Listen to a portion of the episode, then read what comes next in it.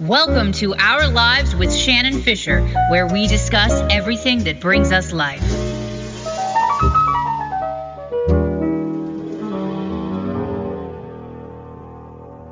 Tell me a little bit about your kind of your your writing process and what you put into it and what you get out of it. For me, writing is a way to clarify my thoughts and my experiences.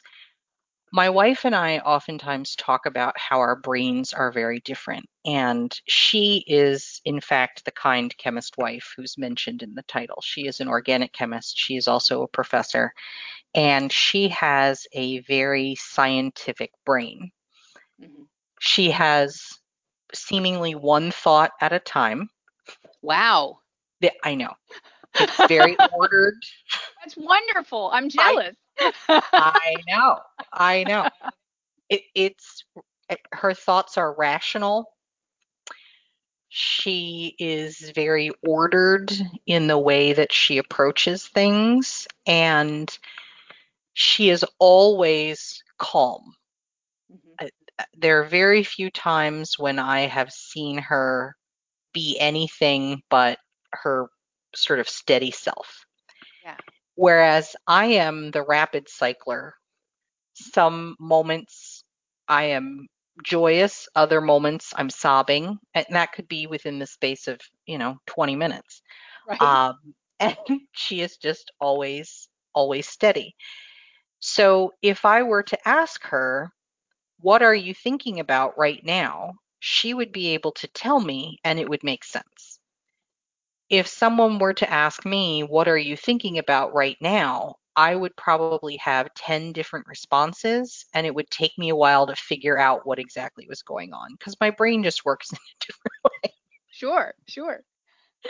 So, writing was really helpful for me, especially writing about the last section in the book that deals with the medical stuff and a lot of the pain issues.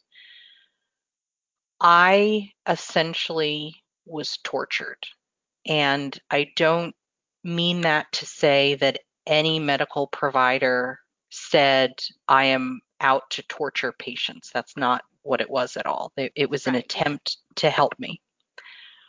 But it was torture. Yeah. And being able to write that and talk about it in my mind and then put it down on paper was really important for me to understand why, for instance, when my care providers say, Well, Sarah, I, I, I think it's very clear that you have PTSD from all of this. My first response was, No, that that can't be true. What right. what possibly have I been I'm been through that would be worthy of that diagnosis? And then you look. And then I look. Right. And when you have it all written down, uh, I certainly learned with going to multiple medical appointments. If you have documentation, they pay attention. They also mm-hmm. pay attention if you bring along an organic chemist.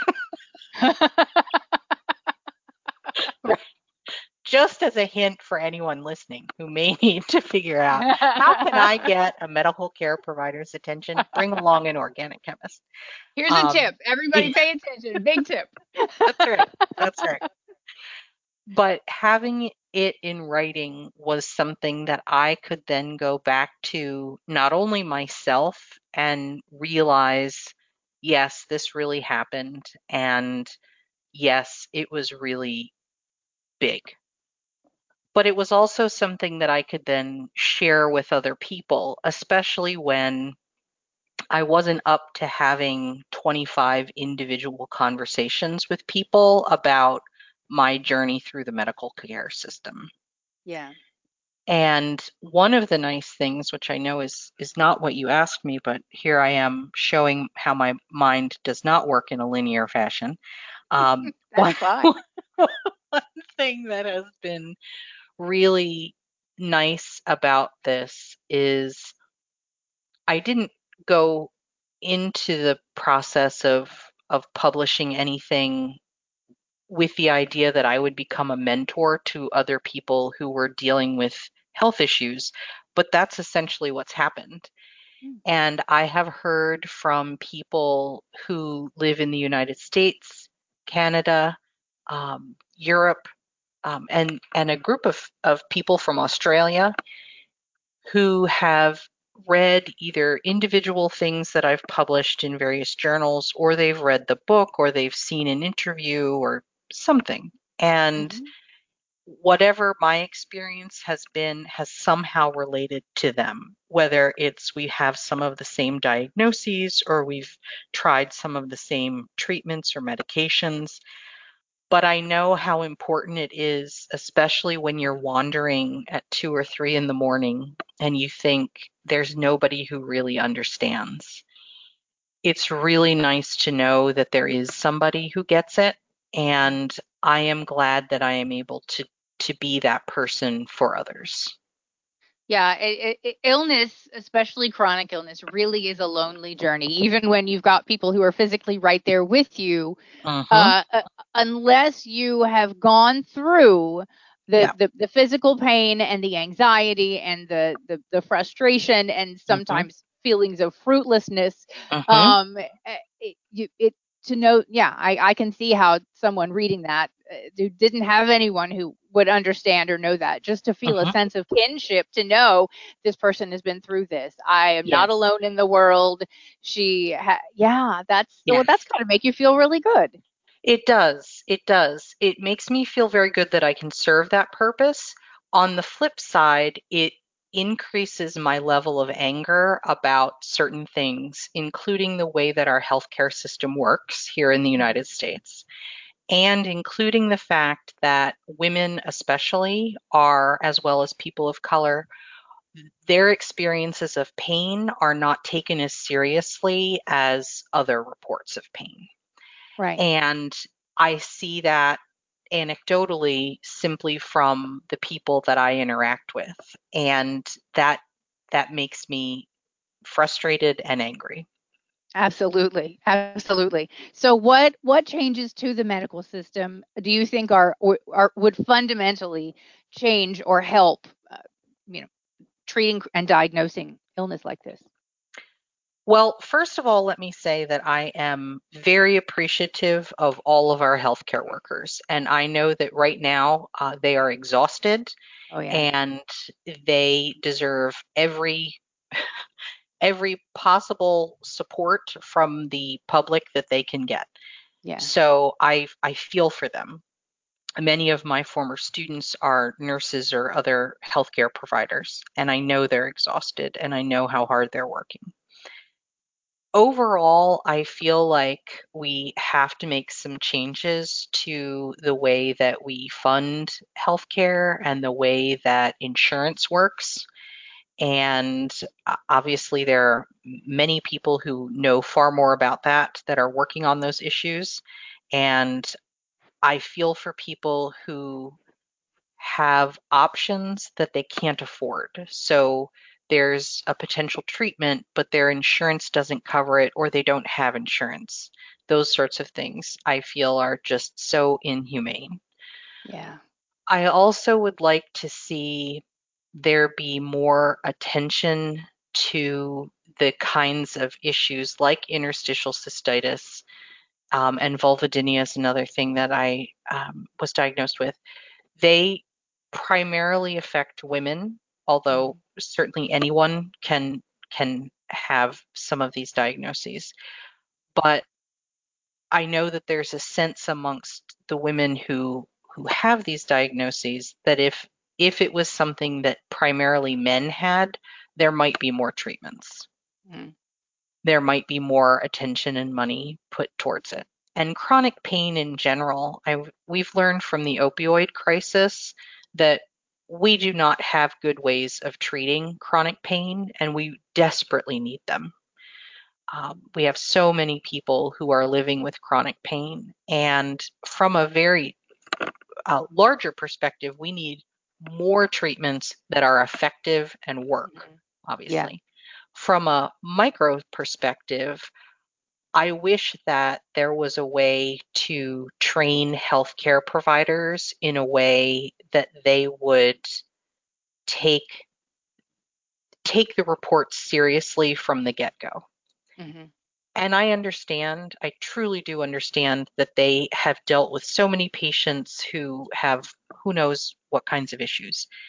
But I have just read about and talked to so many people, especially women, who report that even though they've said to multiple doctors, I'm in terrible pain, they're not necessarily treated seriously.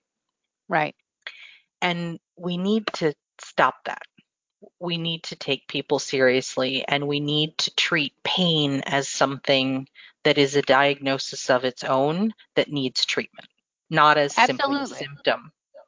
Well, it takes, I mean, it takes so much of the body's energy to deal with pain, to handle yes. pain, to process pain. That I mean, they, you know, they like if you're if you're healing from surgery or a broken limb, they mm-hmm. say one of the most important things is to take your pain medicine and don't hurt because it's going because being in that pain is going to impede your body's ability to heal. Right. And so right. that is the case. And then we encounter this opioid crisis. And so yes. I understand I understand why doctors are now being so cautious in prescribing effective pain medicines, but for crying in a bucket, let's come up with some new pain medicines that exactly. maybe aren't as addictive as as opioids, but that yes. will be effective. And uh, it, it's it's frustrating and sad that that hasn't happened yet because pain, yes. like you said, it's just not being prioritized.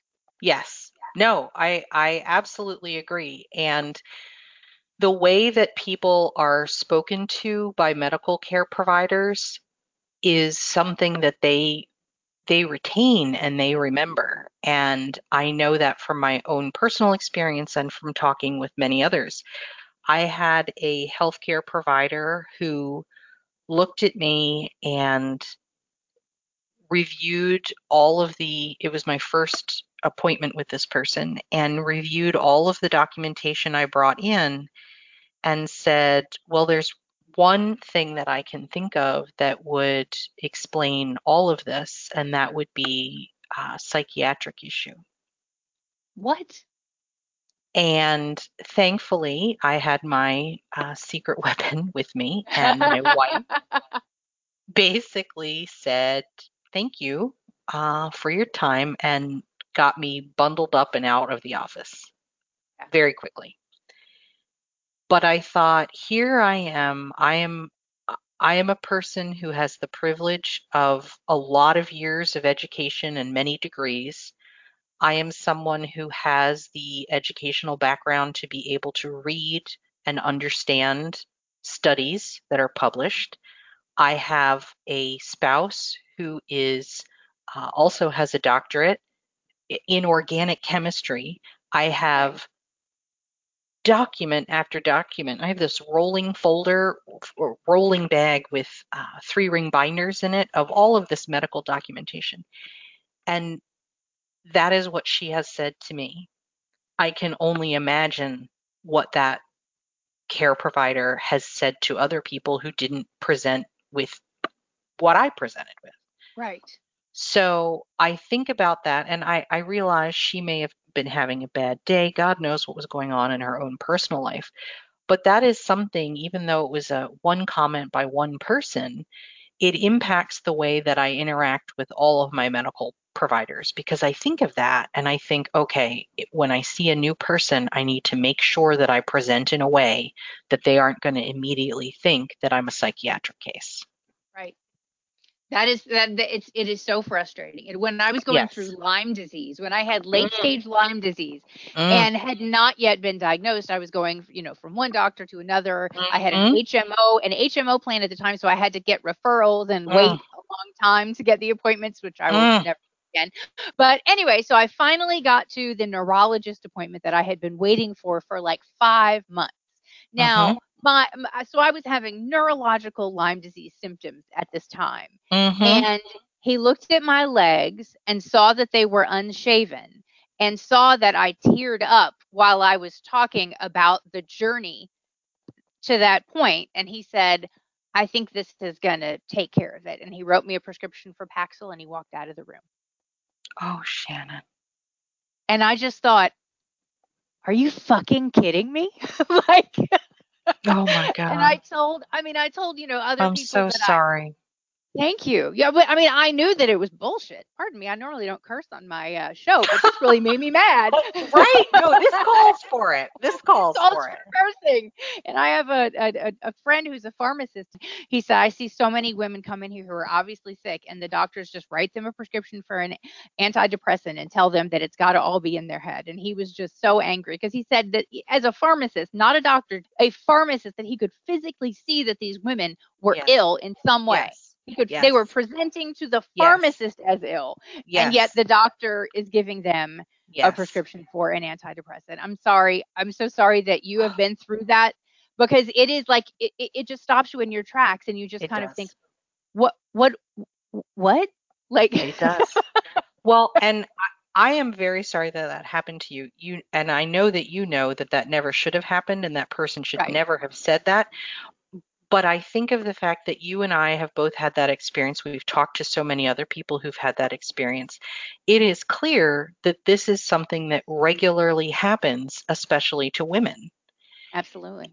And that is a problem mm-hmm. because you and I had the resources and the tenacity to keep going to right. find answers.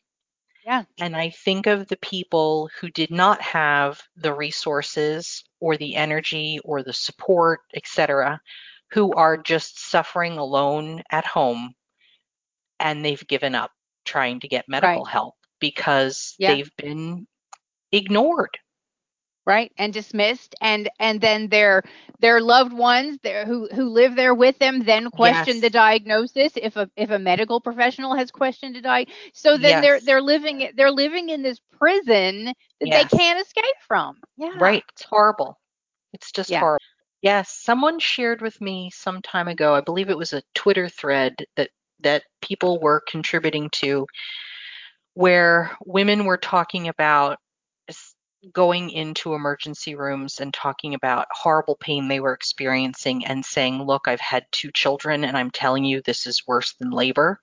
And they get nothing. And then their husbands go to the same place and they immediately, you know, because they have a kidney stone or whatever it is they've got, and they're treated immediately. They get all of these pain meds and all of this mm-hmm. sympathy.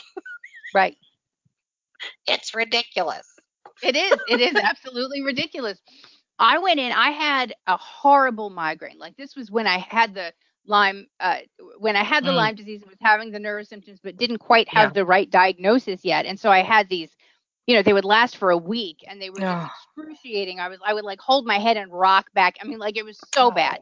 So yeah. I, my doctor had found kind of the, the right medical co- we still didn't know what was going on but my primary care doctor it was it was basically a combination of narcotics and anti-inflammatories mm-hmm. and tylenol that that those things together worked. Yeah. well this one didn't. And so i called my doctor and he said well my office is about to close. Go to the er tell them i sent you and tell them to give you xyz cocktail. So I went there and I told them that my doctor's office was about to close, but that he told me to come here and get XYZ cocktail. He treated me as a drug seeker, refused to give me that medicine, and gave me some I forget what the what the injection is. I mean, it did. It, I mean, it took the edge off a little bit, but crying in a bucket. I'm here because the the narcotics yes. I have at home that I've already taken aren't working. yes. Yes. Yeah. Oh my God. Yeah. The opioid epidemic. Awful. I mean, like it is at odds with patient treatment, and that's it is. Th- that is we've got to find some sort of uh, because the two cannot coexist together limiting right. drugs and treating pain like we can't. right no and i i consider myself to be very lucky because i tried a variety of the opioid patches and the opioid medications and other than making me sort of tired they they didn't touch my pain so yeah. I haven't needed to be on them, but I know there are some people for whom that is the only thing that has been yeah. offered to them that works. Right. And it is harder and harder for them to have access to it. And I just think that's criminal. I know it's ridiculous. That needs to change. And I, I, I don't know what we do to change that, but I think that the, the education system uh, when training doctors is perhaps a, a good place to start. Well, and this podcast. I mean, we're talking yeah. about it and people are going right. to listen. And the more that we talk about it, the more people will have to pay attention. Yeah, absolutely. Absolutely. Well, Sarah, I, this has been such a wonderful conversation. I am so glad yes. to have had you on the show. Yes, thank you so much. It was great to catch up with you, and I appreciate your interest in the book. Well, absolutely, and and and like you said, hopefully this conversation will will stir up some other conversations to uh, to to bring some about some change and uh, yes, and and indeed. some emotional support, and maybe somebody out there listening might not might not feel so alone. Perfect. So, uh, I love yes. it. Thank you. well, the name of the book is Kind Chemist Wife Musings at 3 a.m. My guest has been my old friend, dear friend, Sarah Bigham. And for the authors on the Air Global Radio Network, this is Shannon Fisher. See you next time.